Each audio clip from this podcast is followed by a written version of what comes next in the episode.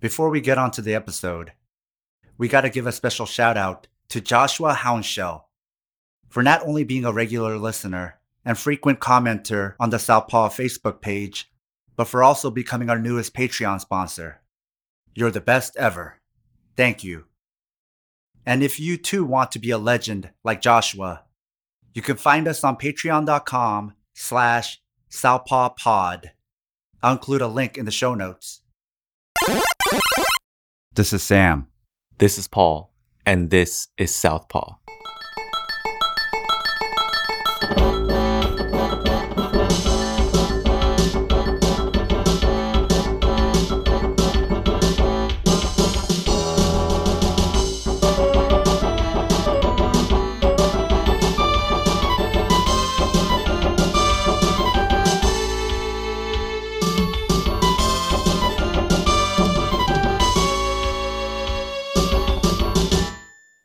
So today on the podcast, we have Rosie Sexton. Hi, Rosie. Hi, Sam. How are you doing? Good. And with me, I have my co-host Paul.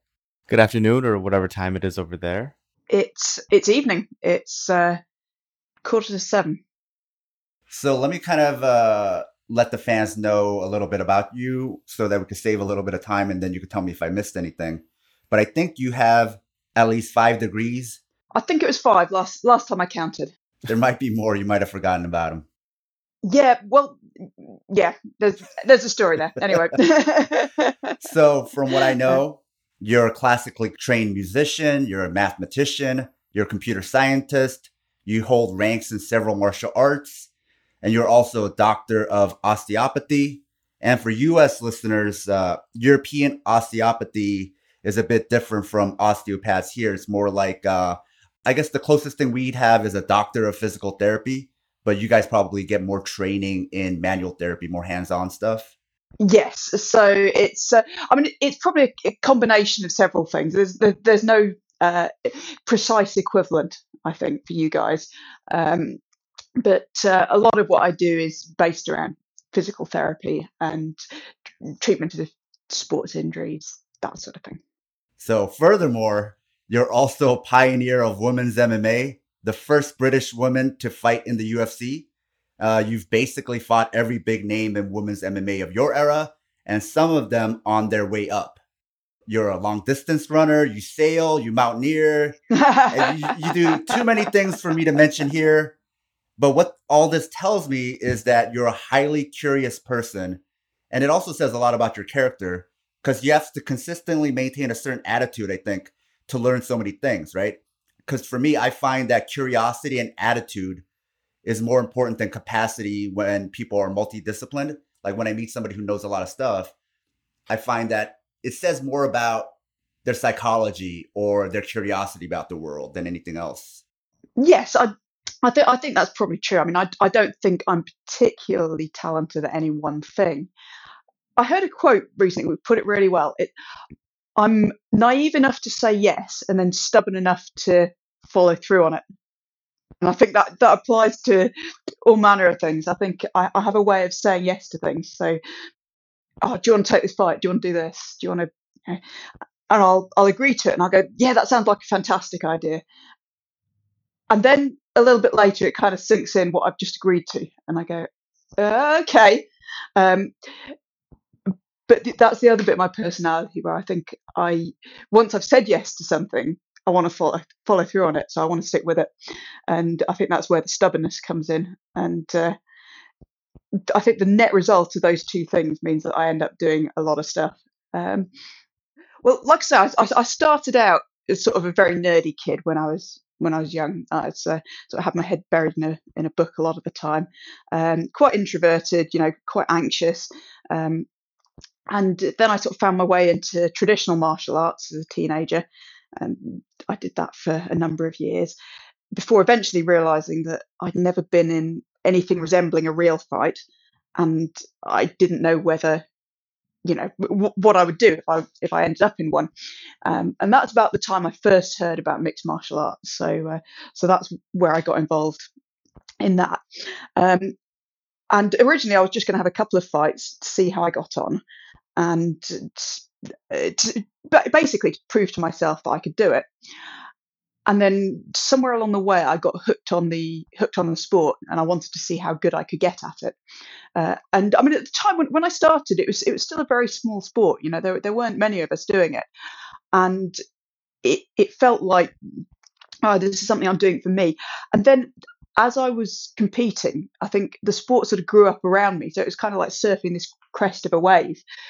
And before I knew it, suddenly it's, it's all become quite popular. And I'm fighting on a, a, a much in a much higher profile setting in a much more public kind of than I'd I'd ever bargained for. I think um, so. That was that was a hell of a journey, really. Um, and then along the way, when I was doing that, that's where I got interested in sports injuries. Obviously, you tend to see a lot of them around combat sports, and I started doing a lot of reading up on that. There was, I found it really hard to find sports injury professionals who really understood mixed martial arts, especially with it being such a young sport at the time. So that's when I started thinking, well, uh, actually, I, I want to learn more about this for, for myself. I want to be able to do this properly. So that's when I went back to university decided I was going to train as an osteopath.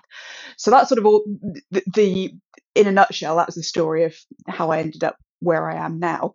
Um, and uh, I've done a few other bits and pieces along the way. I think the the latest thing that I've started getting involved in, so I've actually started getting involved in some local politics as well. So uh, that might make for an interesting uh, bit of a discussion later. But uh, but yeah, so that's that's me in a nutshell. On top of all this, do you have kids also? Uh, yes, I do. Um, I have. I didn't just forget about um, no, I've got I've got a 13 year old son and an 11 year old stepdaughter. My my son's at an age at the moment where mums aren't cool.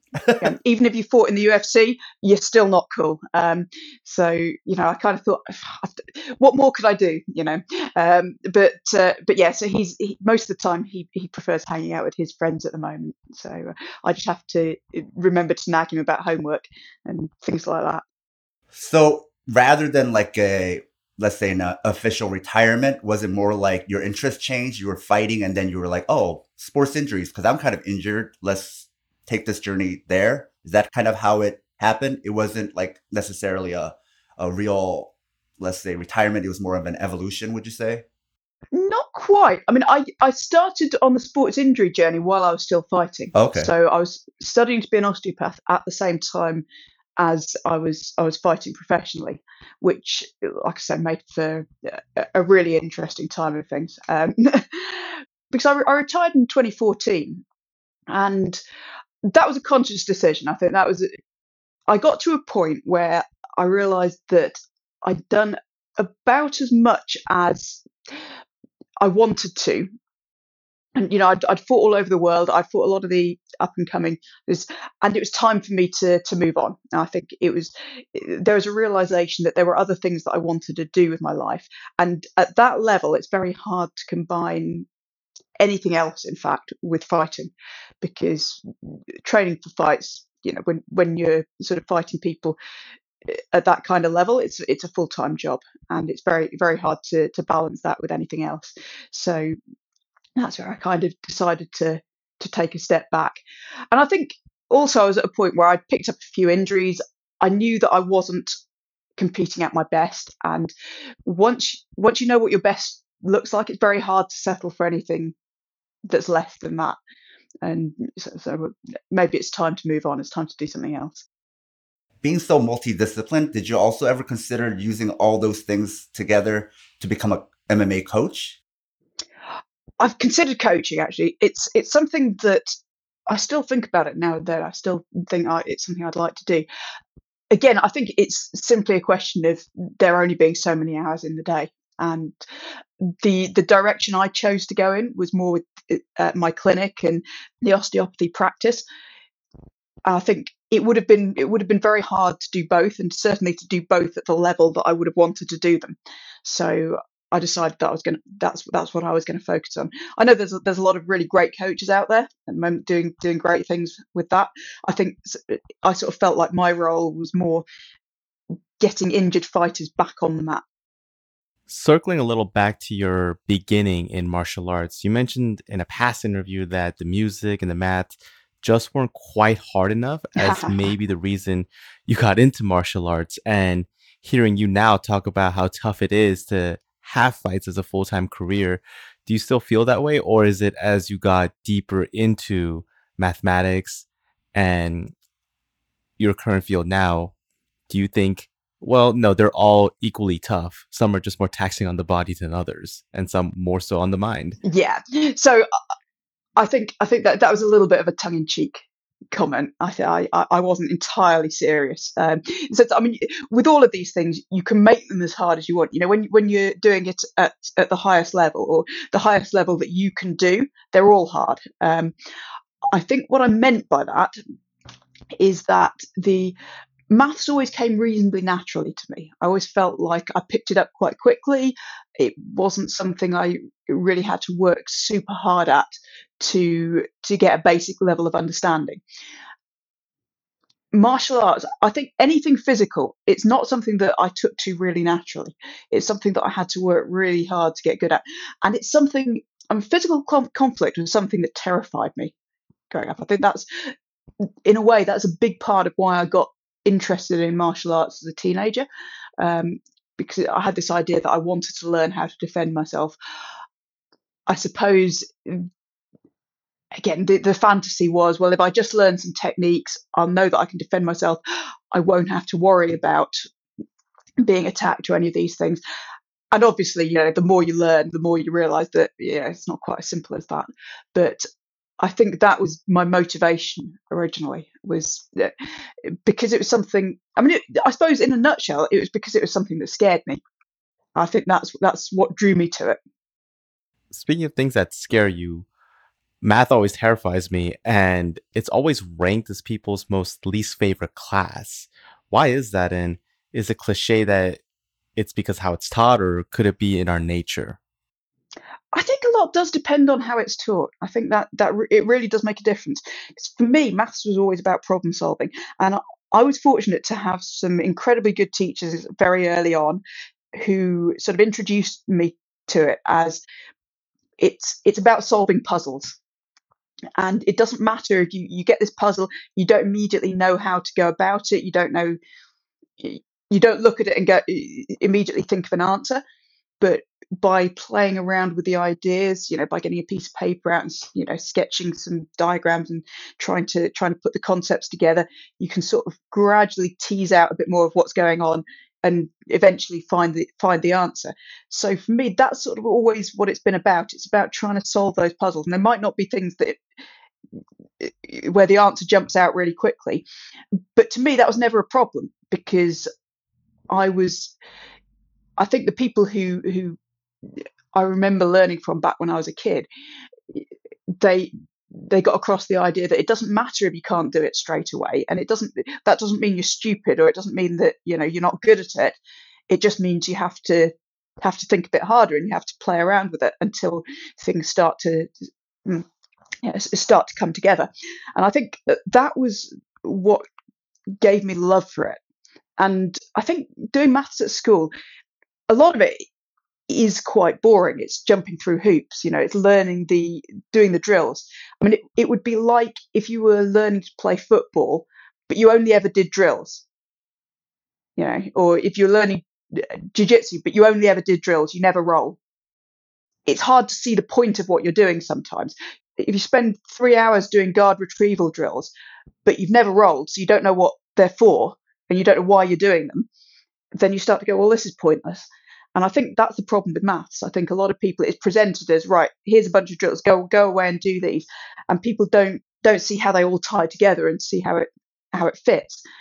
And I think that's the that's a real shame because you miss out on all the fun of it.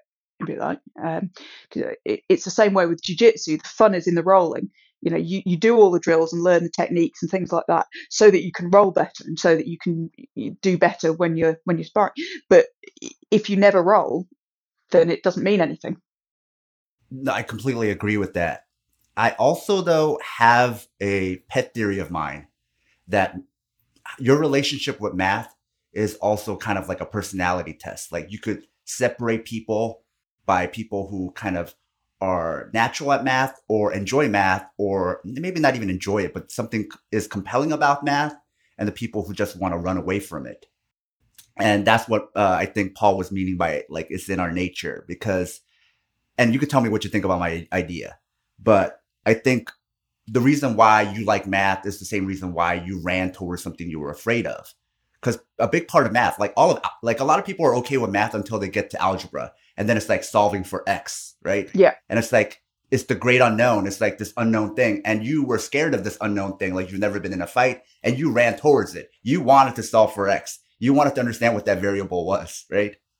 And a lot of people don't. They hate the unknown. They don't want to know. That scares the the shit out of them, right? I think that's one aspect of what I mean by the personality test. Yes. The other personality test that I think of is, and I'm going to relate this to martial arts like you were, but I'm going to relate this to something that Miyamoto Musashi said, um, which has been compiled in his book of five rings, which he never wrote a book, but his students compiled it. But the thing he said, I think, was step by step, take the thousand mile road. I think that's the quote. And that's what math is. It's like yes, we focus so much on the prize, the end goal, right? Yeah. But that's not actually math. Like when you do a long problem, you have to show your work. You have to show the math. Yes. So even if you get the result wrong, the, the answer wrong, if you did the math right, the process, the the thousand mile road, yeah, right, then th- you got like ninety nine percent of it, right? Yes. And it's the only class that I could think of where you had to do the work, you had to do the math. Whereas other things, if you got to the conclusion or you wrote some kind of thing that that said the conclusion, you know, yeah, then you got graded for it. Where this was the only class that was so process driven that even if you're a fantastic teacher, it's just really hard to get people committed to step by step taking the thousand mile road. Yeah. And I feel like if Musashi was a real person, I feel like he would have been like a strict math teacher. Yeah, I, th- I think there's something particularly unforgiving about math as, as a subject in th- that isn't the case for just about anything else, I think. And that's you can't bullshit at all. um, there, there, there's absolutely no room for it. Um, when I was doing my PhD, I used to, uh, if I was working on a problem, quite often, you know, I'd be having a shower and I'd come up with this idea, and it's like, oh, I've got it, I've got it, I've got the answer, and then you spend the next eight hours figuring out why that idea is wrong. and I do this sort of day in, day out for weeks. Um, and uh, I think there's, there's something about that the idea of the discipline of taking that idea and assuming that your original idea is probably wrong, and having to go through all the all the detail of trying to trying to figure out and trying to prove or disprove you know why why this does or doesn't work um, rather than just being able to jump to a conclusion and go oh yeah this must be true. This is obviously true. Um, and i think that's that's something that we're not really trained to do by almost anything else in life is to, to prove ourselves wrong a lot of the time and to, to prove our intuitions wrong. And i think that's uh, that's something that i've really taken away with me from from the discipline of, of doing maths is that idea that you might have an idea but that doesn't mean it's true. The way you describe math is similar to the way i would think of training for a fight and sparring where this is going to work this is going to work and you get in there like nope not even close Oh, absolutely. You know, you, you, see you see a new technique, and every time, you know, you go, "Oh, that's brilliant! That's going to totally change my game. It's that's amazing." And then you try it in sparring, and you go, "Ah." Spinning elbow, of course. that's the missing key. Yeah, that was X. Yeah, yeah. And, and then and then it isn't, and then you, you're back to the drawing board again. Um, and again, it's it's the difference between the the martial arts that train realistically, if you like, and the ones where you're you're doing things on a compliant opponent or a compliant partner, um, and there's never you never really have to test the, them out and just to see whether they're actually going to work. And I think that was it's that difference again. It's that sort of need prove whether something works, and also being open to the idea that it might not. I think that's you know accepting the, the possibility that okay, this looks like a good idea, but it it might be wrong. Um, yeah, I think I think that that takes a certain mindset. I think it's it's something that you've got to be open to, but it's it's definitely something that y- you train that as well. Stress testing. Yes. Basically, we have to be used to stress testing. And that's what I was like kind of implying early on when I said about attitude, about lifelong learning, Mm. is the people who are able to learn a lot of things, they have a higher ability to like stress test or have other people stress test their ideas. And what it reminds me of, or I'm always reminded of that when I read your Facebook posts, where like you have five or more degrees, right? But you're always posting stuff about like questioning people, like, how do you know? How do you know anything for sure? Like, that's not exactly like a word for word what you posted, but that's the general theme. It's always kind of like, there's a lot of stuff we don't know. Yes. And it, I once posted that I think you need five degrees or more to realize there's a lot we don't know. Yes, well, this is it. It's, it's the it's that tension between the, the Dunning Kruger effect and the imposter syndrome, isn't it?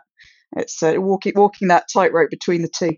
Um, I mean, it's uh, I mean Dunning Kruger is uh, it, it, it's it's fantastic because that's the the theory that says basically the less you know about something, the more you're likely to be overconfident in your ability to to do that or to to know that.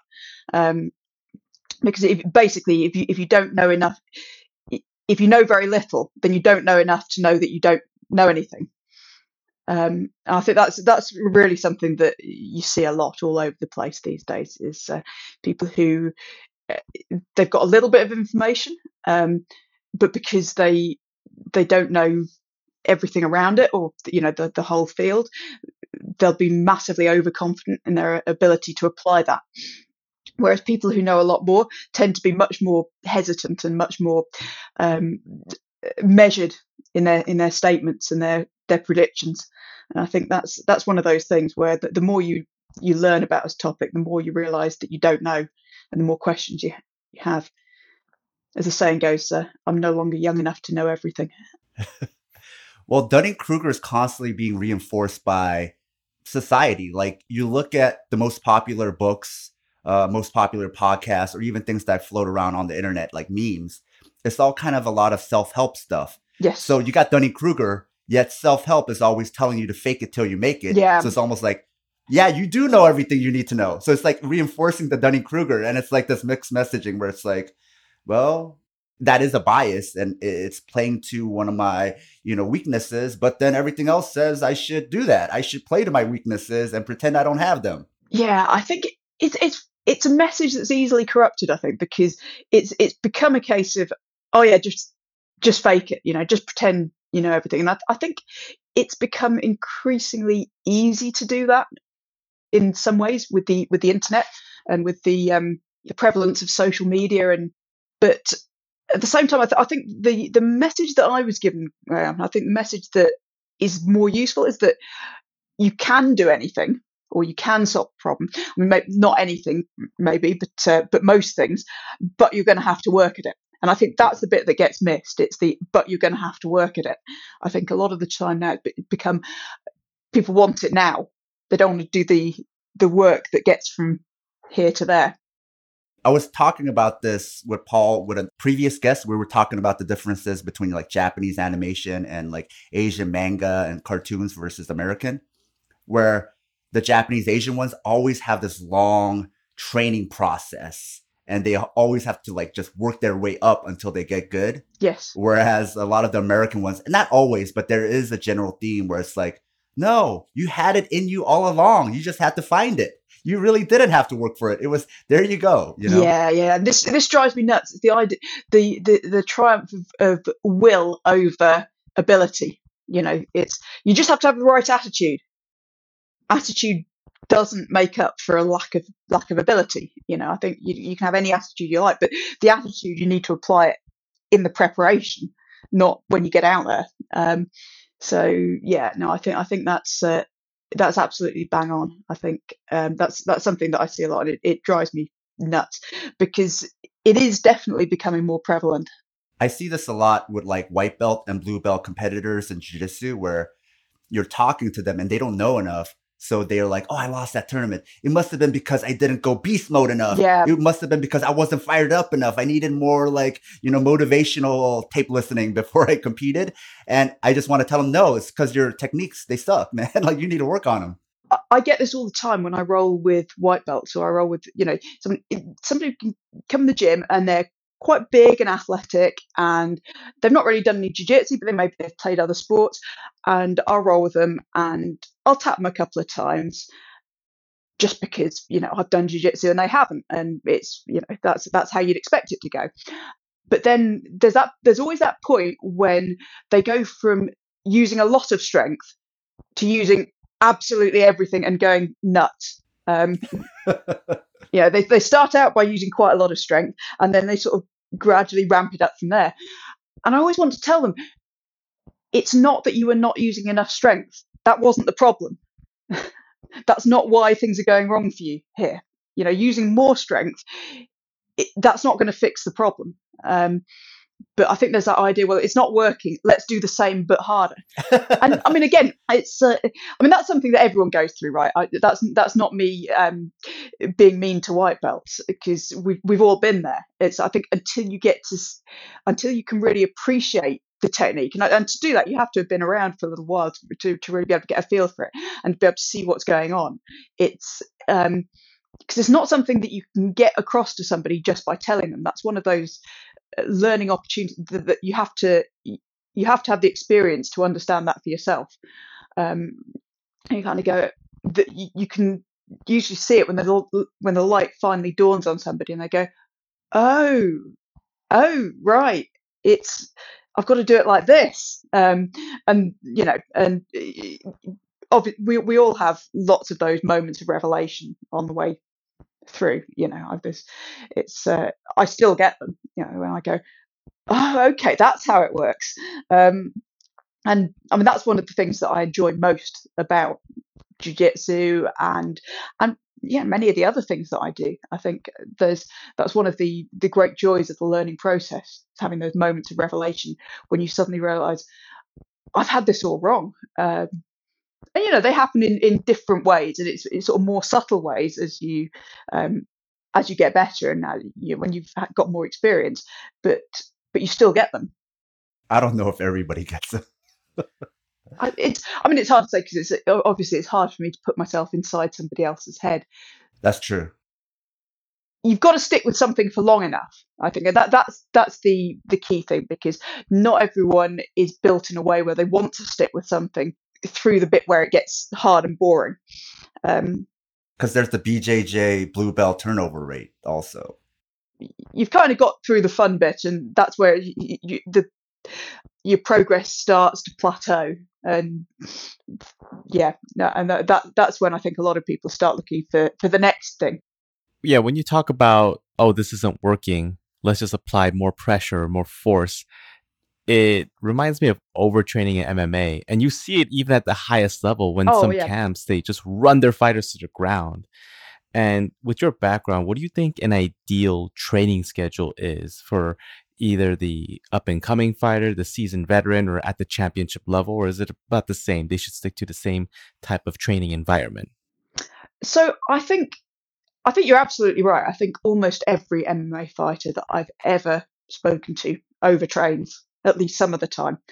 Um, I think it's a, it's a very difficult problem to solve because the problem is with MMA there is so much technical content to get through and technical work that and and there's a lot of technical work that's very hard to to drill effectively without doing it at quite an intense level. So it's very hard to get enough drilling time in. And I think this is why people tend to it's, it's not a simple question. Like, I mean, for, for sprinters, for example, the training plan is really simple. Yeah, it's, I mean, not everyone can be a great sprinter, but you can write a training plan and there's one thing that you have to be able to do and you have to be able to do it really well um, and I mean, I've, I've got a sprinter that I work with, and he'll probably tell me that I'm massively oversimplifying. Um, but compare that to something like mixed martial arts, where you've got I mean, you've got to be able to box, you've got to be able to wrestle, you've got to be able to fight on the ground, uh, you've got to do the the strength work, you've got to do the game plan work, um, strategy, tactics. You've got to think about it from all those different angles. Um, so I think cramming that into a regular training week is a really difficult problem. And I think also different people respond differently to different training volumes and different intensities. It's quite an individual thing, and trying to um, make the same one size fits all training plan apply to all of your fighters is always going to be a recipe for problems. Because you i mean depending on how old they are you know what weight class you're in yeah uh, how long you've been training i mean even things like gender um, health conditions lo- lots and lots of other factors. Those are going to um, affect how much that fighter what their training capacity is. Um, and that training capacity will change over time as well. There's there's good evidence that we can modify training capacity. So um, you can you can gradually build up how much you're doing and and that will be much better tolerated than if you're going from a complete off season. So you're you're taking time off after a fight you're not doing anything and then suddenly you jump straight back into a fight camp and you're trying to do two sessions a day. That never ends well. So I think you've got all those factors to work with. Um, and this is something that I've, I've, been talking a lot about with, with a couple of my fighters at the moment. And we've been experimenting with some some different ideas when it comes to training and some different ways of, uh, of scheduling their training practices to, to suit them. So we're going to talk about doing alternating high days and low days, for example. So, you know, having your high intensity work on one day and then uh, a less intense day to, to recover um, and sort of when to fit in strength work. Um, also, um, the difference between high intensity cardio and low intensity cardio and when you need to train one rather than the other and why having some low intensity cardio work in your program is still important despite the fact that everyone's all about the high intensity intervals these days um, so there, there are lots and lots of things to think about there. And this is uh, what i think a lot of the time uh, these things get massively oversimplified. And we get this idea that more is better. If in doubt well we just train harder. You know you've just got to out train your opponent. Um, and there comes a point when you can't do that because everyone out there is training hard. And it, it's it's like a drug. You know, you don't say, well, if I you know if I take 500 milligrams of this drug, it's good. Well, in that case, taking 100 times that that must that must be better. And you know, we never do that because that's obviously wrong. Uh, but when it comes to training, there is that idea that if a little bit is good, then doing more must be better. And and that's that's just not the case. Double the input doesn't always mean double the output. Sometimes double the input means you die. Absolutely, yes.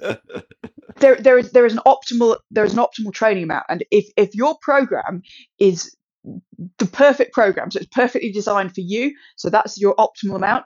If you do more than that, you're going to get worse results.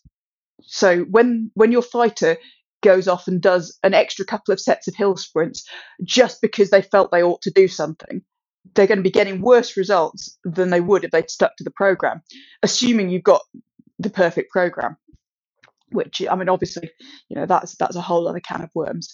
But uh, but yeah, so it's getting through to people this idea that doing more can make you worse. You mentioned a couple times already that there's only so much time in the day, and uh, you know, like for you yourself, you know, why aren't you doing more things in a day, and why you couldn't get into MMA coaching, right? And it seems like that's a big issue in MMA training as well, because there's so many different martial arts and things you got to consider in your training schedule. So I wonder, is there even room for intense like boot camp style strength training? Or should it be more about corrective exercises and things to kind of like balance you out? I think it, it depends on the fighter. Is one of these where I, I, I, I mean, the answer to most of these questions about training is, is always it depends, right? Um, so it's, I think there is definitely a place for maximum strength work. There is definitely a place for getting under a bar and lifting some heavy weights. I don't think you should be doing it four times a week. You know, if you're training like a bodybuilder, obviously you're doing something wrong there. Um, I think there's uh, because maximum strength is your is also your foundation for power development and speed development.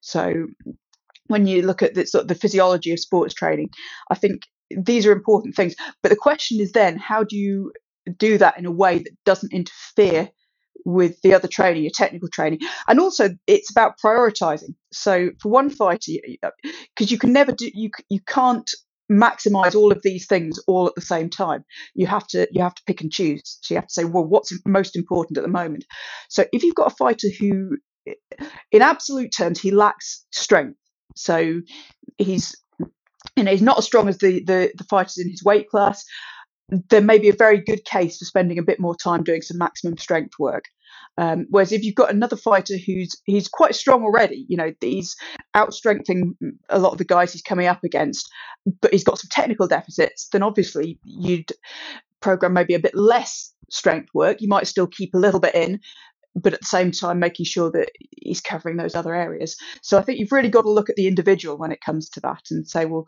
what's going to be right for this this particular fighter. But again, and it's it's realizing well, how much do I need to do to get those strength gains and to i mean it may be that you want to do your strength development work in between fights so you're doing that eh, off season if you like and then during fight count it's more maintenance phase so that i mean that's the way that some some fighters will uh, will want to do that um, and i think nowadays now um, mma has got bigger and there's more of the sports science coming into it. There, there are more good strength coaches who are looking at that sort of problem and and how to work around that. Um, I mean, obviously, I think the the corrective exercise can be really important as well. Um, I don't I don't like to draw a firm line between the two. I don't think you know you, are either doing corrective exercise or you're doing max strength work. I think um, in some respects it's a spectrum you know you want to you're developing good movement patterns but then you're loading those movement patterns and i think you need to um, you, we do need to load those movement patterns you can't just um, get people doing if you're only doing body weight work there's a limit to how strong you can get doing that and i think that's going that will eventually limit your athletic potential um, so compared to somebody who's uh, maybe using a, a, more scientific approach, if you like. So I think there's a place for all of these things, but it, it's uh, the art is always in looking at how what we know from the science applies to the individual and saying, well, what's right for that particular fighter in front of me. The reason why I asked that question, and I'm kind of, you know, I understand it's an art but I guess I'm kind of implying maybe one is more important than the other just because now that we know more, it's not just about overtraining messing up performance. You could have a fighter who has like three great performances because they recover correctly and whatever. But then in the long run, even though they've been performing okay, their training load was such that long term it was affecting their hormones, let's say, right? I think a lot of the reason why the USADA like drug testing and and testosterone problem has become such a problem is because of the way people train. They're finding that long term, this overtraining or too much load, sometimes which gives them better performances, but in the long run diminishes their testosterone levels. I think that's that's one factor. I mean, that's it's one of a number of different factors. I think certainly when we start getting into the whole question of uh, you know why athletes use performance enhancing drugs, there's there's a I mean there's a bunch of different things going on there. I think the uh, I mean the, the most obvious answer is because they're performance enhancing, um, and uh, it's I mean you've you've got a prisoner's dilemma situation with the with performance enhancing drugs in in the presence of it. Um, now you're bringing up game theory. Yeah. Um, you want to explain that to people? Prisoner's dilemma. Okay, so um, in in game theory, a prisoner's dilemma is a situation where you're coming up against somebody else. There might be a partner, might be a competitor, somebody that you're in this game with, and you have a choice. You can either choose to cooperate or you can choose to stab the other guy in the back. Now, if you both choose to cooperate, then you'll both get a payoff, which is um, you'll do you'll do reasonably well. Yeah. Now, if the other person chooses to cooperate, but you stab them in the back, then you'll do really well, and they'll do terribly and the other way around you know if you choose to cooperate and they stab you in the back they'll do really well you'll do terribly. If you both choose to stab each other in the back then you'll both just do badly. You've you've got this you've got this payoff matrix as they, as they call it. Um, so basically the the uh, overall the the best outcome for both people together is if you both um, you both cooperate. The next worst outcome is if you you both defect, so you you both stab each other in the back. Um, and obviously, the absolute worst outcome for you is if you choose to cooperate and your partner stabs you in the back. So the way I link that to use of performance enhancing drugs, if neither of you use performance enhancing drugs, then that's probably the best overall outcome for health wise. Um, because I mean, you don't have to worry about side effects, you don't have to worry about you don't have to worry about getting caught. You know, so if if neither of you do it, that's great. Now, if my opponent uses drugs and I don't, um, obviously he's going to get a much better result, or at least the chance of a much better result, and things are going to be worse for me. And obviously, in mixed martial arts, that involves you're likely to get beat up more, um, which is which is never a good thing. Um, and then the worst case, but better for me than cooperating when my opponent doesn't, is if we both end up using drugs and we're both in basically the same position that we're in before because neither of us have a competitive advantage, and we've got all the downsides of you know having to having to do all that. You know, the expense, the side effects, the you know potential for getting caught. Um, so you don't have a competitive advantage, but you end up in that situation because neither of you can guarantee that the other person won't. So that's a slightly long-winded explanation, but you you see this um, this idea of the prisoner's dilemma fundamentally in in game theory, this is one of the big problems with lots of things in the world at the moment is the prisoner's dilemma and the the difficulty of of solving that because you have a situation where both people's best outcome or I, I know that whatever my, my opponent does, whatever my the other person does, I will do best if I stab him in the back, at least in the short term for, for this one instance. Um, and he knows the same. But if we both do that, then we'll both do worse than we would if we both cooperated.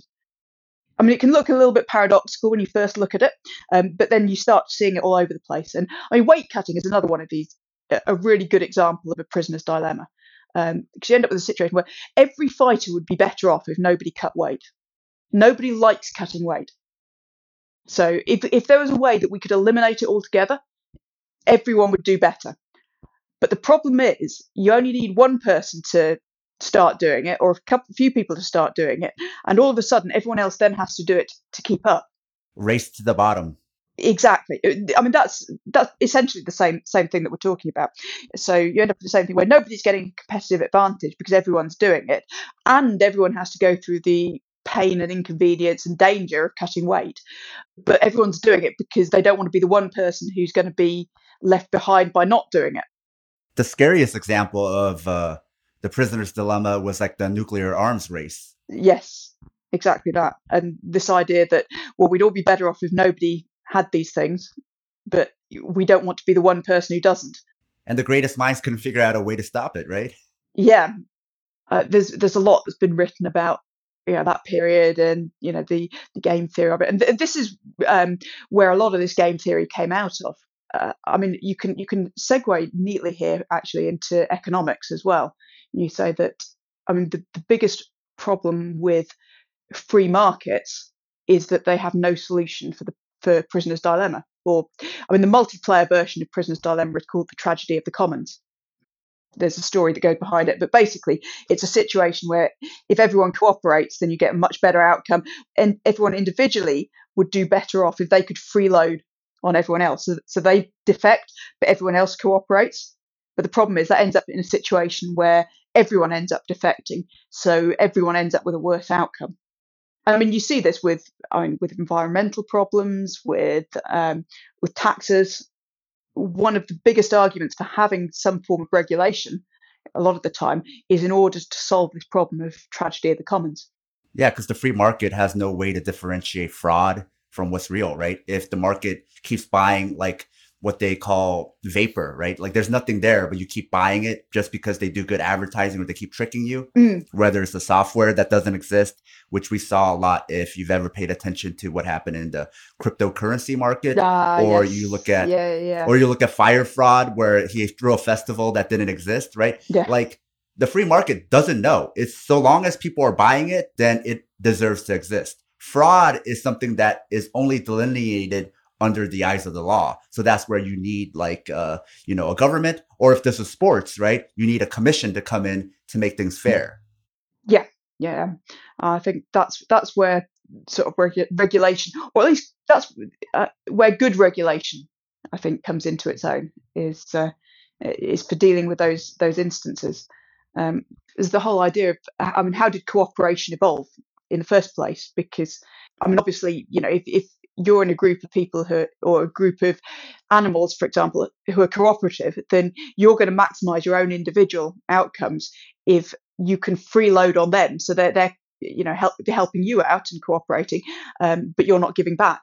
So there's that whole question of, well, how did cooperation evolve? How do we solve the freeloader problem? And all of those things, which I think, again, ties in with a lot of uh, modern politics and economics. Well, because it's like psychology that runs all of this is uniform across everything from MMA, politics, economics, right? Yeah. Into even individual decisions. Absolutely. No, I think uh, there there are a lot of parallels there. Going back to training, do you think you should train all body parts equally, or should there be more emphasis on certain body parts for MMA fighters or grapplers? Yeah, there's an interesting question. So, I don't think equally necessarily. I think obviously every athlete is going to be specialized towards what that athlete does. Um, you don't see any tennis players playing half their matches with their left hand or their, their non-dominant hand, I should say. Um, you know, in order just to keep things balanced, it doesn't happen. Um, and in the same way, I think you would be hard pressed to argue a performance advantage for keeping everything in perfect balance to the point that you know you're um, you're not focusing on on what you the adaptations you need specifically for that sport. However, I think there is an argument for doing some training specifically in order to to balance out um, the the most obvious or the most egregious imbalances that fighters tend to tend to pick up. I mean, a good example of this is in the in the forearm. So, gi jiu-jitsu players for example, spend a lot of time gripping. So they'll tend to end up with doing a lot of work with their forearm flexors, so the, the finger flexors, um, but very much less with the with the extensors on the other side of the arm. So the the, the muscles that extend the fingers and that uh, extend the wrist.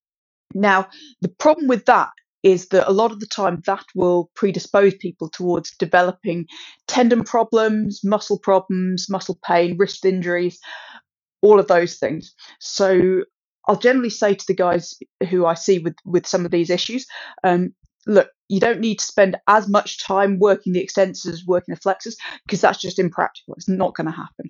Um, but by doing some work on that, and it doesn't even need to be very much necessarily, by you know doing some uh, token work to balance things out a bit, you can find that that can make quite a big difference. So I think there is definitely it's definitely worth doing that.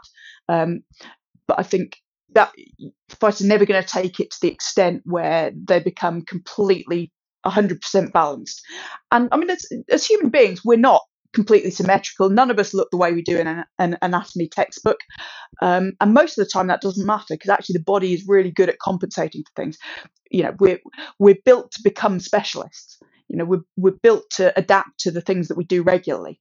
Um, and you see this in people from all different sports. You know, I think um, they dug up some archers, so longbowmen from um, you know centuries ago, and you can see with the bone bone structure that they're stronger on one side, or they, they have more developed bone structure on their dominant arm than the non-dominant arm, um, because their bodies have adapted to to holding these bows.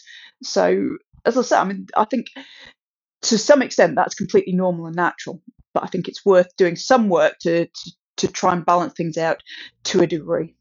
The reason why I ask is also for myself, having done grappling for most of my life and also other combat sports. Like now, I do kind of do a total body workout, but I put a lot of emphasis now on doing things for my neck and my back. Like when I get out of bed, actually, before I even get out of bed, one of the first things I do is I do some like neck warming kind of ah, uh, neck strengthening exercise. Nothing too hard, just to kind yeah. of get some blood flow in there. And I felt like, man, even before I developed neck injuries, if somebody has said, pay particular attention to your neck and your back when you start grappling. Like those are the like kind of linchpin areas that you might see a lot of aches and pains. Yeah. Uh, I think that would have saved me a lot of later on injuries. I think necks in particular get massively underemphasized when we're with combat sports in general and contact sports really across the board. You know, this applies equally with things like rugby as well the neck gets a lot of um, a lot of use, and there's a lot of force going through the neck in certain positions. You know, in I mean, for example, in wrestling, in mixed martial arts, in rugby, um, you're using the neck as a shock absorber. And uh, when I say that, I'll say that to to other physiotherapists, for example, and people usually sit there and look horrified at me when I when I say that. Um, and I kind of go, well, you can either tr- prepare the neck for that, or you don't. And if you think preparing for that is scary, then try not preparing for it. Because most of the neck injuries I see, and I mean, I see a lot of fighters with neck injuries. I probably see more fighters with neck injuries than just about any other sports injury professional because people come to me because of my background. Um, and in many, many, many cases, it's because things could have been improved, made less likely that they were going to get those injuries by doing some strength training, by doing some appropriate neck strength work. And I think this is another problem because when you talk to people about what neck strength work they're doing, a lot of the time, even quite high level guys, they won't have a good answer. And they'll say, Well, I do some neck bridging. okay, so which muscles is that working then? Um, and again, a lot of the time they won't know or they won't have a, a, good idea, and they won't have a good idea of what it's not working as well, um, and what what's being what's being missed. Um, so this is something that eh, I've had a, a bee in my bonnet about for a while now, and I, I keep banging on about um, because I think we should train the neck the same way that we train everything else. You know, if somebody's um, eh, when you go to the gym, you go to see your strength and conditioning coach. You'll um, you look at what they're doing for the legs. Well, you'll do squats, you'll do deadlifts, you might do some single leg work, you might um, do some lunges, split squats, but there'll be a whole program, and the same for the upper body and then you look at necks, and then I'll, I'll say to people, well, do you see where there's a problem here? And I'll get some of these fighters in clinic and I'll get them doing a couple of really s- simple exercises. And you'll see that they're actually struggling to do these some of the time. And you're going to go, well, if you're struggling there with the weight of your head, how do you think that's going to go down when you collide with somebody who's a light heavyweight?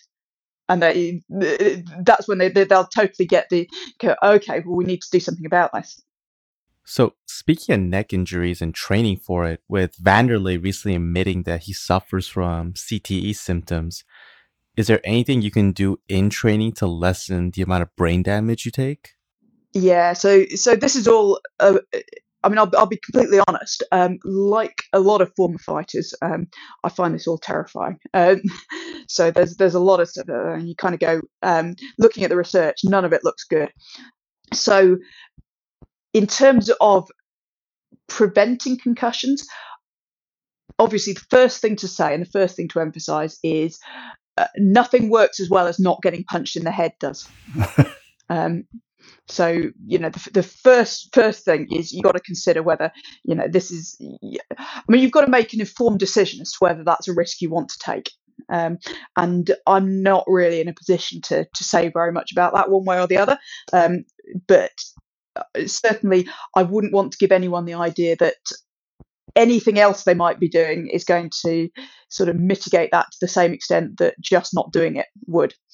Um, However, there does appear to be some evidence that links neck strength or lack of neck strength with more susceptibility to concussions. So there's there's a theory that if you have a stronger neck, um, you're maybe a bit less likely to be concussed from a similar sized impact, um, and that makes a certain amount of sense. I mean, it's it's a plausible hypothesis. And uh, I mean, the difficulty with the research is that a lot of this is correlation you know and if you correlate well who's got the strongest necks and who who gets the least concussions there are reasons right where why people with stronger necks might be less likely to get concussions that have nothing to do with the mechanics of the situation. You know if the guys with the strongest necks are your biggest most terrifying um, guys on the rugby pitch then i mean they, they may be less likely to get concussed in ways that have nothing to do with their neck. Um, but as I say, it does appear to make a certain amount of sense. And given that I think the neck is worth training for other reasons as well, um, just you know, to, to, for the avoidance of neck injuries, um, and also for performance reasons. You know, let's not forget that because having a stronger neck enables you to, um, well, not to worry about it so much in certain positions, um, which means you can be stronger in those positions, um, and also to be able to uh, use it better for um, there are positions where controlling that head position is is really important for for the technical outcome as well. So I think there are, there are good reasons for for strengthening the neck anyway, and I think it's it's at least plausible to think that it may have an effect on on con- concussion risk as well. Um, I mean, the difficulty with that, of course, is that there's no way to do the the experiments that you would really need in order to prove it solidly. We can't um, randomly divide people into two groups and um, give one of them a neck strength program and then the other one not, and then we subject them all to the same kind, same impact, and we see who gets concussion. You know, there's I think there's there's ethical problems with that. But yeah, no, I think it's it's one of those things where I mean, for me, it makes enough sense to say, well, look, um, if you're going to do these things, it's worth at least thinking about doing some neck strength training. I actually did a little bit of work with Dillian Whyte um, before his last fight. Um, is I know his strength and conditioning coach up at Loughborough. He's an old friend of mine, and we got talking about neck strength work. So he invited me up to do a session with him, and uh, I we had him doing some of the some of the drills that I developed, and and um, I got to go back a, a, a, couple of months later and see how they put this all into to training and how he developed from this, and um, it was working really well for them. So, I mean, again, whether that had an effect or not, it's really, really hard to say because you can't. It's hard to separate that out from everything else he did in that fight camp. But, uh, but yeah, I, I think it's definitely something that's worth considering at least. So, switching gears a bit, I know you have a PhD in computer science. Yep. Mm-hmm. So, you're a doctor, a professor of computer science. So, did you have a specific emphasis? Like, what part of computer science uh, is your specialty? So, actually, I mean, it, it, says computer science on my certificate, but it was actually maths. Um, so it was it was it was maths that was paid for by the computer science department. so what does that mean? We had this little group of sort of expat mathematicians that were hanging out in the computer science department.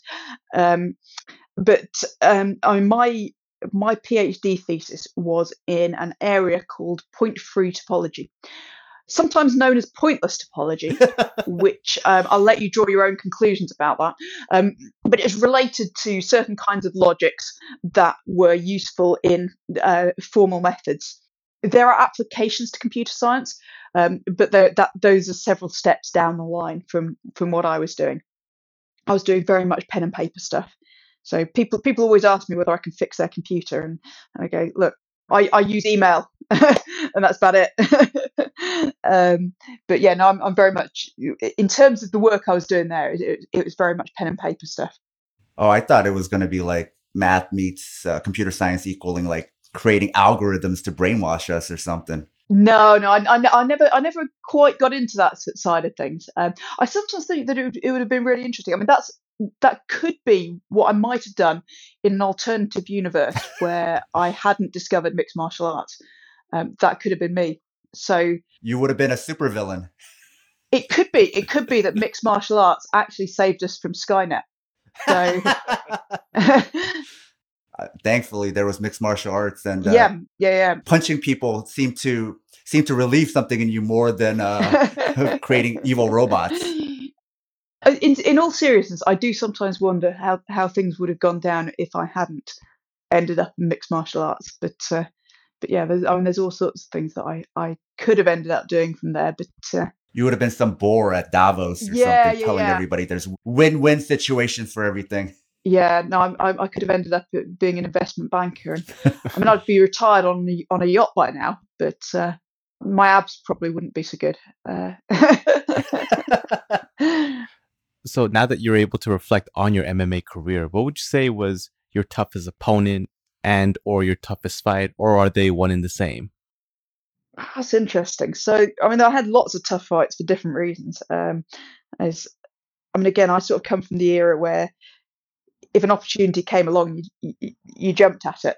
You know, it's um, certainly for a large part of my career, you know, we didn't get get many chances to pick and choose. Um, so, I mean, I, I fought out of my weight class a lot, um, and you know, uh, in in situations that were definitely less than ideal. You know, less than ideal preparation.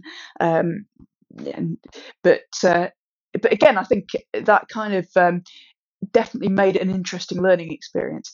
Um, I mean, I think my first UFC fight was tough for all kinds of reasons. Um, the preparation for that, interestingly, that was that was one of the fights where the pressure really started to get to me. I think it, it was it was sort of that step up, and you know all the media attention, everything like that. Um, and I'd been going along and training. And I mean, I was I was going up from from flyweight to bantamweight um, at the time because I mean that, this was back when the UFC only had a women's bantamweight division. So it's a question: of, well, do you want to fight in the UFC? You're a bantamweight. Um, so so I knew I was going to be going up a weight class, and um, I think it was um, probably about six weeks out from the fight, and I I started waking up at like four o'clock in the morning with my heart racing, and you know waking up in a sweat, and yeah that's when you know uh, okay this is starting to get to me, and then it kind of went downhill from there. You know I had um, I had quite a lot of health problems around there. Um, I had uh, a couple of um, things came back on on my medicals on the MRI scan um, that didn't look great, and it, I mean it turned out that it was nothing to worry about. But again, that gave me a bit of a scare. Um, like I said, there was there are a lot of things. So I, I was um, I was a mess by the time I got to to Winnipeg, um, and I think all in all that was I still think that that was one of my career best performances. Um, it didn't it didn't go the way I wanted. You know, I, I didn't get a nod from the judges, but I think just looking at the performance, I was happy with that, um, and I think I was I was quite pleased with how I'd handled it. So I mean, that was that was probably again in retrospect one of my one of my favourite fights. Um, again, it would have been nice nice to get the nod, but I think with a bit of distance as well. So looking back at it, you know, from a few years out, I think the results matter less to me than how I felt about it, than how I felt I did. I think at the time results were more important. Um, I think when you're caught up in the heat of the moment, that's that's what you're focused on. I think that's how things need to be really, if you in order to to do yourself justice. But I think again, definitely looking back, I see things a little bit differently this goes back to what we were talking about with math, right? Yes. Like the answer isn't always as important as the process of how you did the work. Yes. Yeah. And maybe it takes some hindsight to realize that sometimes. Yeah. No, I, th- I think that's absolutely the case. I think you sometimes need to get some distance before you can see it that way. Definitely. I think there was there was a, a great quote in I'm just trying to think of the name. It was the the book was The Art of Learning by Josh Waitzkin, I think. Um, and the quote was something along the lines of I'm not going to get this word for word, but eventually you come to realize that the process of learning, the lessons you learn through the pursuit of excellence, mean more than the immediate trophies and, and the glory. And I think that's definitely something that I can I can apply looking back of my MMA career. I think um, I learned a lot from doing that. Um, again, simply because it was so hard, and it, there's there's something about trying to get every last little performance edge you can, and uh, especially in a, in a high pressure situation like that where you know it's just you and one other human being in a cage in front of a load of people. Um, and I think the lengths that um, you go to in order to, you know, in order to to win those fights, I think that in itself comes with a lot of useful lessons about just life generally. There's a lot of really transferable stuff, um, and I think that definitely informs how how I treat people in the clinic. So when I'm working with um, with patients, with athletes, with especially with fighters, um, and also how I how I approach other things as well. I think it's um, it, it's changed my approach to a lot of stuff. So we've been kind of flirting around the topic of politics this whole interview. So let's get right into it. You said you've been recently getting involved with local politics.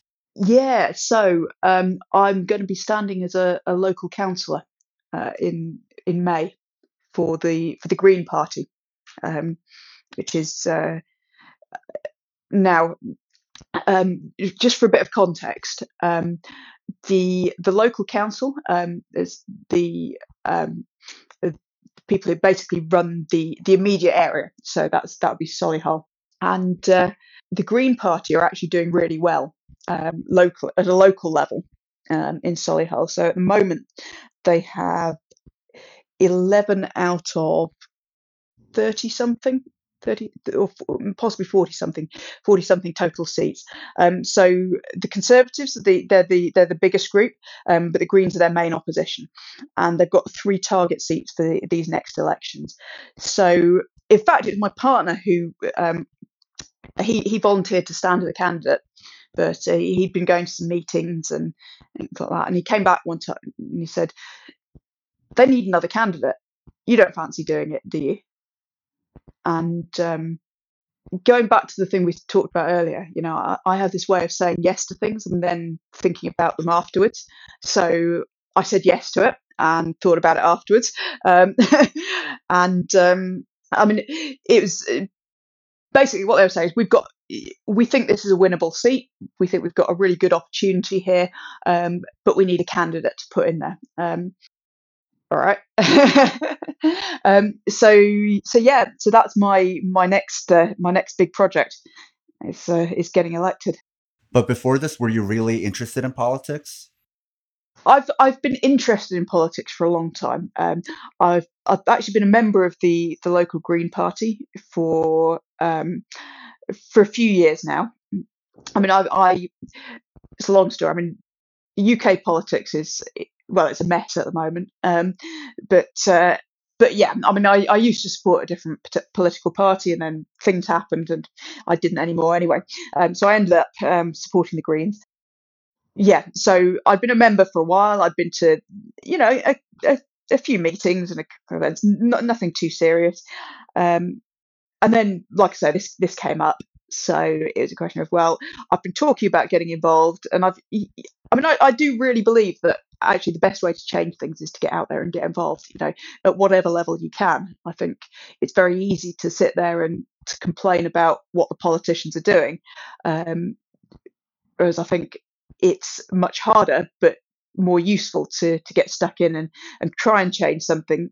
And and that's when you discover how hard it really is and you know a, a lot of the time you know you see people complaining about how things are it's like oh why can't they just do it like this um, and then when you're actually out there trying, you know, and, and you're the one getting those complaints and going, well, why haven't you sorted this out yet?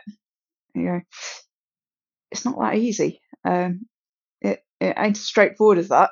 Uh, and uh, I think when you when you see that firsthand, it, it's again it's an eye opener. Um, but uh, it's a very steep learning curve for me at the moment. Yeah, I've, I've got I mean, there's a there's a few others on the team at the moment. There's a few other local councillors who um, yeah, show me the ropes. You know, we've been going around knocking on a few doors and talking to some of the residents, and you know, getting out there. Um, and again, that's that's getting out of my comfort zone. Is you know, going and knocking on people's doors and having political conversations is is definitely um, you know, that's that's way out of my comfort zone. Um, you know, I'm I'm a card carrying introvert, but uh, as I say, it's it's it's one of those things. It's uh, it's good for me. I'm sure it is. So for us here in the US, um, like UK politics and politics here are different for several reasons. One of those being that you guys use a parliamentary system, which actually has an ability for people to be more involved in the local level.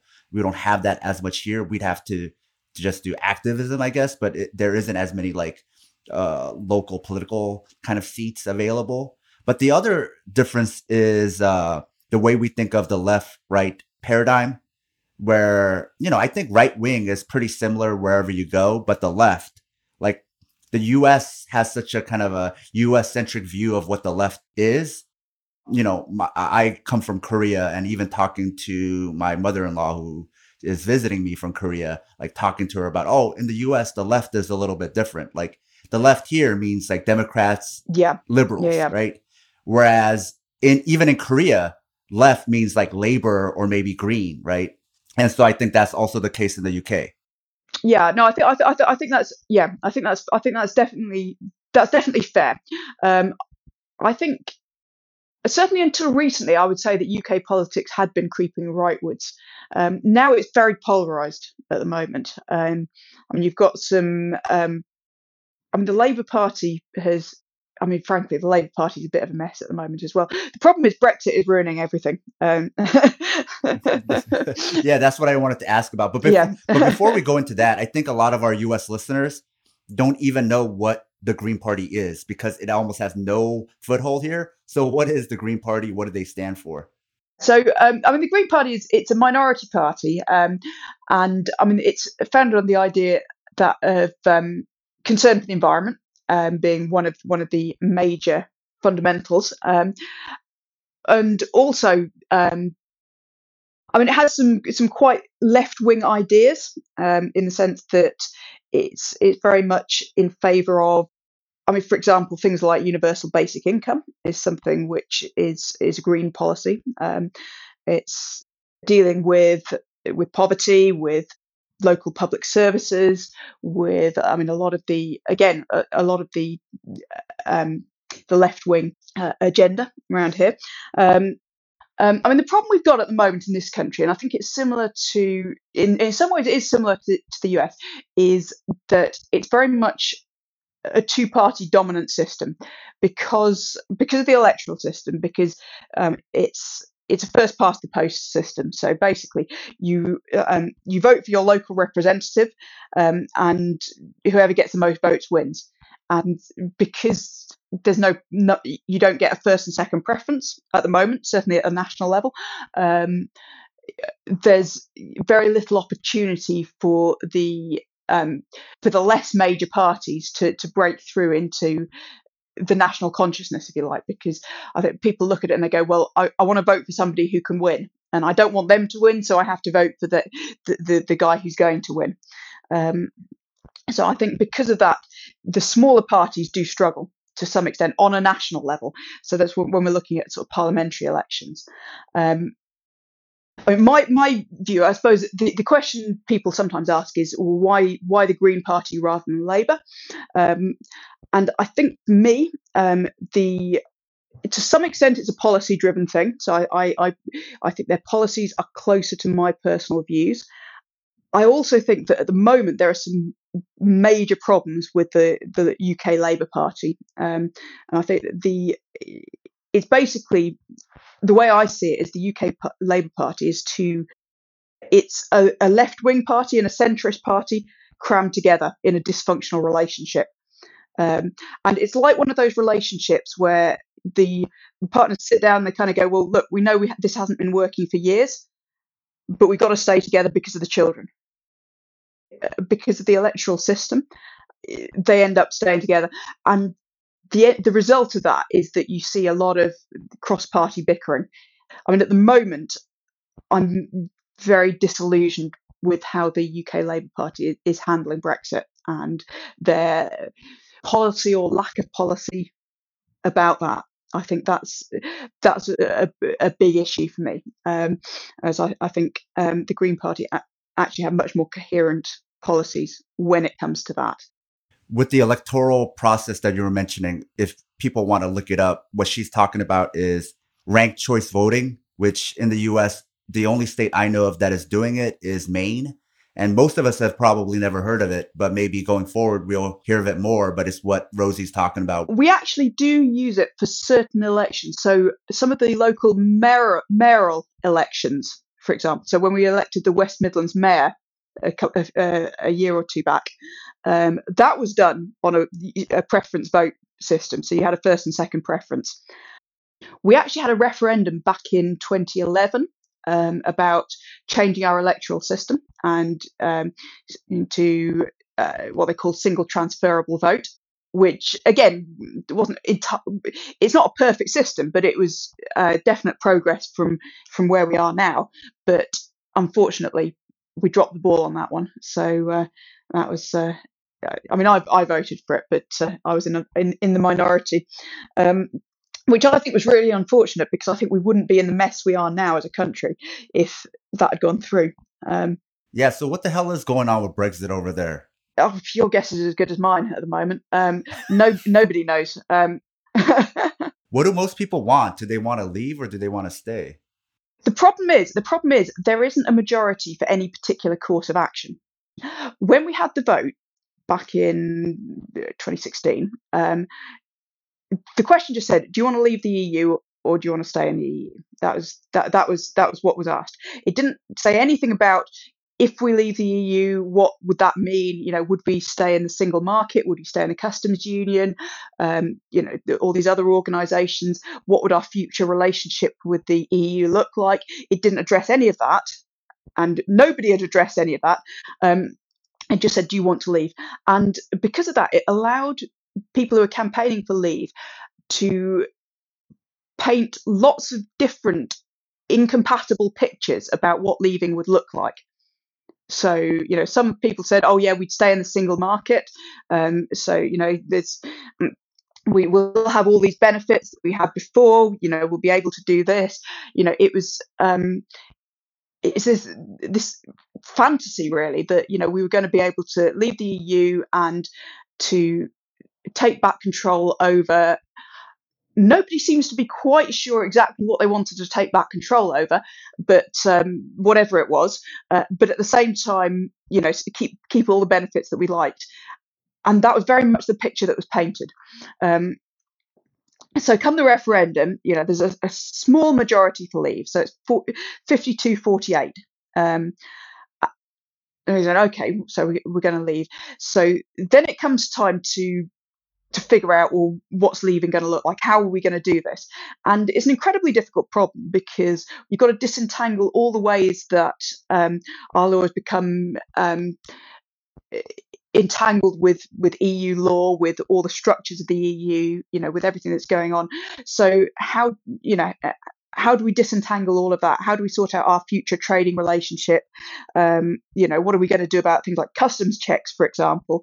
Um, and uh, supposedly, you know, this has been going on for a few years now, is you know trying to sort this out, and the deadline for us to leave is actually at the end of March, um, and um, there's still no deal. Um, so, I mean, our Prime Minister Theresa May she came back with a deal, put it to a parliamentary vote. They voted it down. They said, no, this this deal isn't good enough. Um, so the question now is, well, do we um, leave the EU without a negotiated deal, um, which would mean, um, I mean, that would mean all kinds of problems with with trade, with all sorts of things. You know, if there's if there's no deal, it doesn't cover that transition period, so that's going to cause lots of problems for lots of businesses. Um, and I mean, the anyone who seems to know anything um, is is very worried about the prospect of, of no deal. Um, because, like I said, it, it, seems like it would have a catastrophic effect on our economy. Um, but you've you've got people who are going around and saying, "Yeah, we can do that. That'll be fine. You know, we'll have a clean break with the EU. It won't be a problem. You know, it might have a few tough years, but everything will be all right." Um, and of course, you know, you, you're putting this to a population who, uh, with the best will in the world, with the best will in the world, I'm not an economist you know i try to stay up to date you know I, I try to i try to read up on these things. You know i consider myself an educated layperson but i don't understand all the all the details because that's not my day job. This this isn't something that i've immersed myself in for years.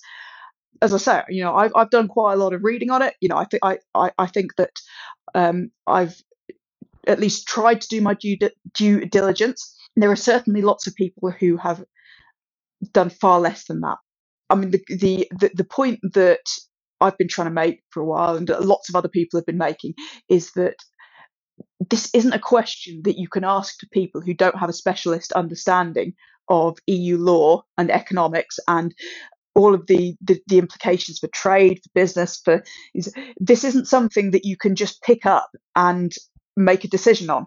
You know, because uh, uh, the the end result is that people are making decisions based purely on completely arbitrary things that you know that that somebody said on you know they read something on Facebook. They read something on Facebook that said uh, that uh, Turkey's going to be a member of the EU and they don't like that because you know because racism um, or whatever other reason.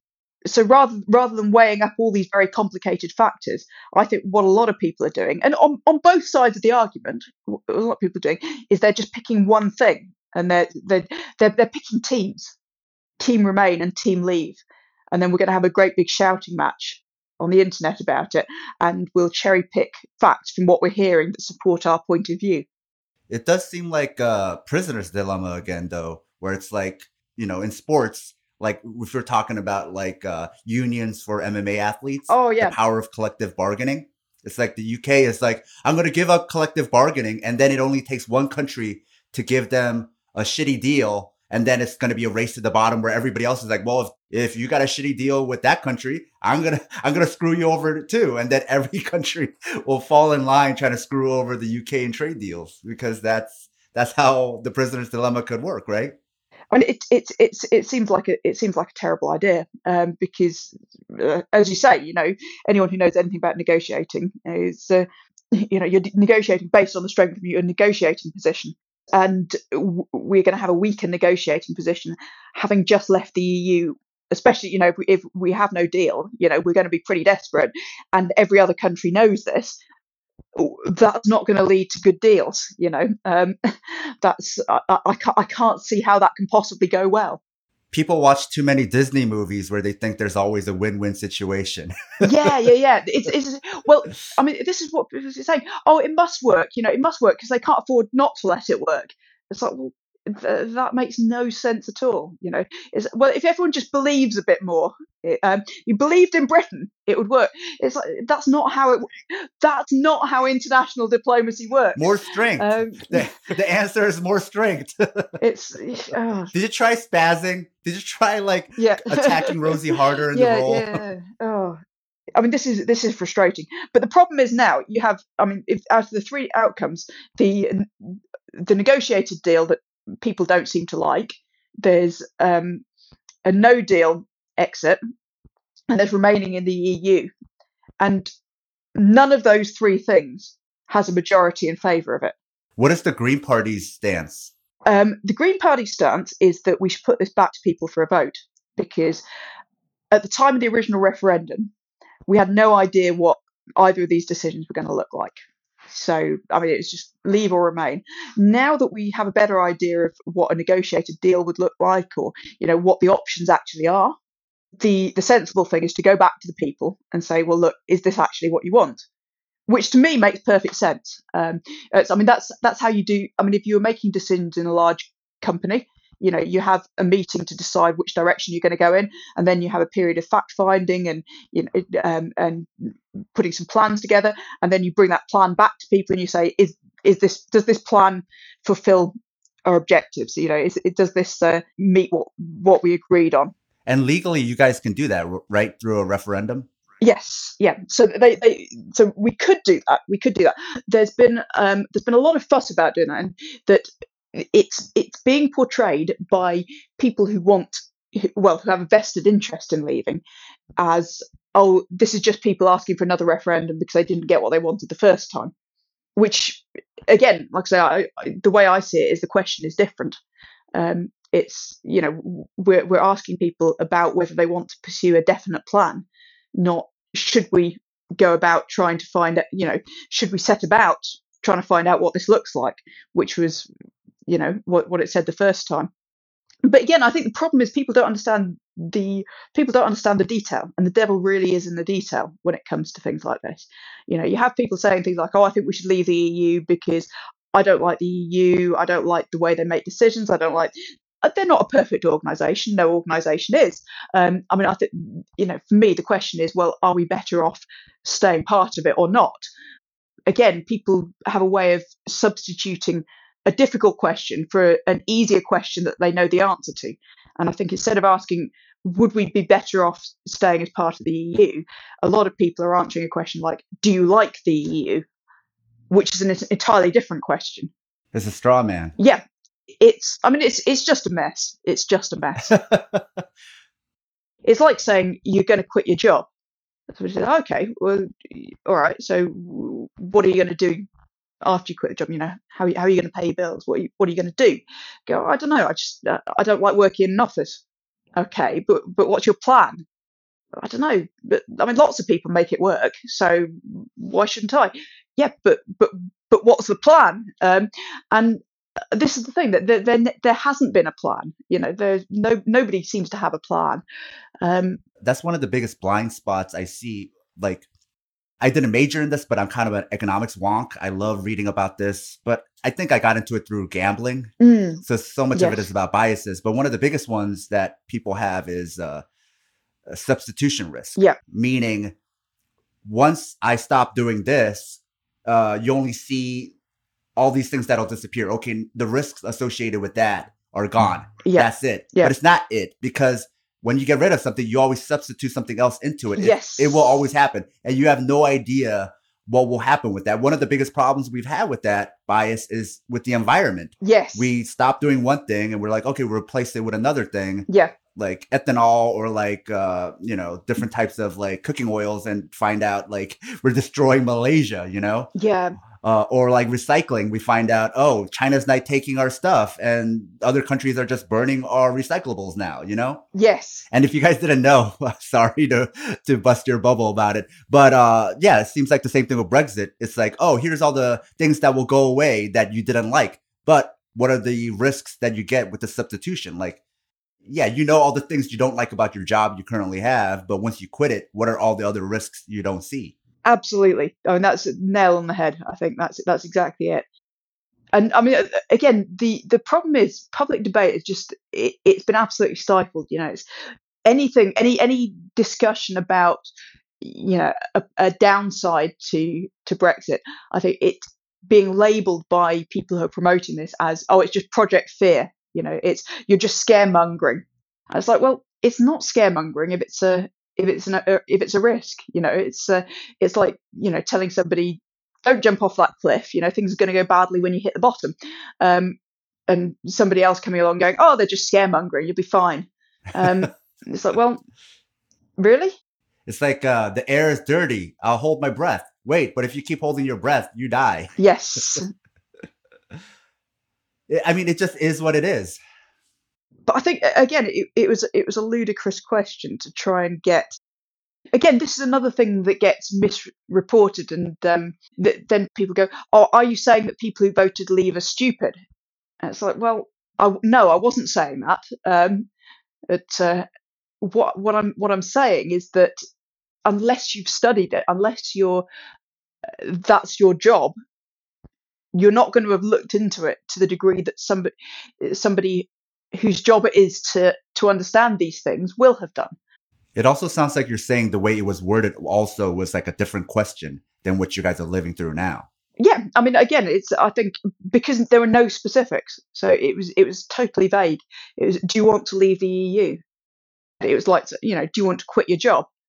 Well, maybe. Um, And just because I want to quit my job doesn't mean I should or I will. yes, yeah, yeah. So it's all up in the air. It's like that. That um, is it the old Chinese proverb or the old Chinese curse? May you live in interesting times. yeah, yeah. So in closing then, so where can people find you? So I'm on all the usual social media channels. I'm on Facebook, and I probably engage with Facebook more than anything else. Uh, I'm also on Instagram and on Twitter. Um, my alter ego is Combat Sports Clinic, um, which you can find at combatsportsclinic.net. And that's where I put a lot of my uh, online resources for uh, injured fighters, injured combat sports athletes. Uh, we've, we've got some videos and things coming out about neck strength and injury prevention, and we've got we've got one coming up on lower back issues. So there's a whole bunch of stuff there. If I can if I can just get my little plug in. So I'll put all these links on the show notes for everybody to find you. So thank you, Rosie. Brilliant. Well, it's been it's been great to chat to you, and uh, yeah, I, there's lots of lots of interesting topics there. Thank you, Rosie. Thanks. You too.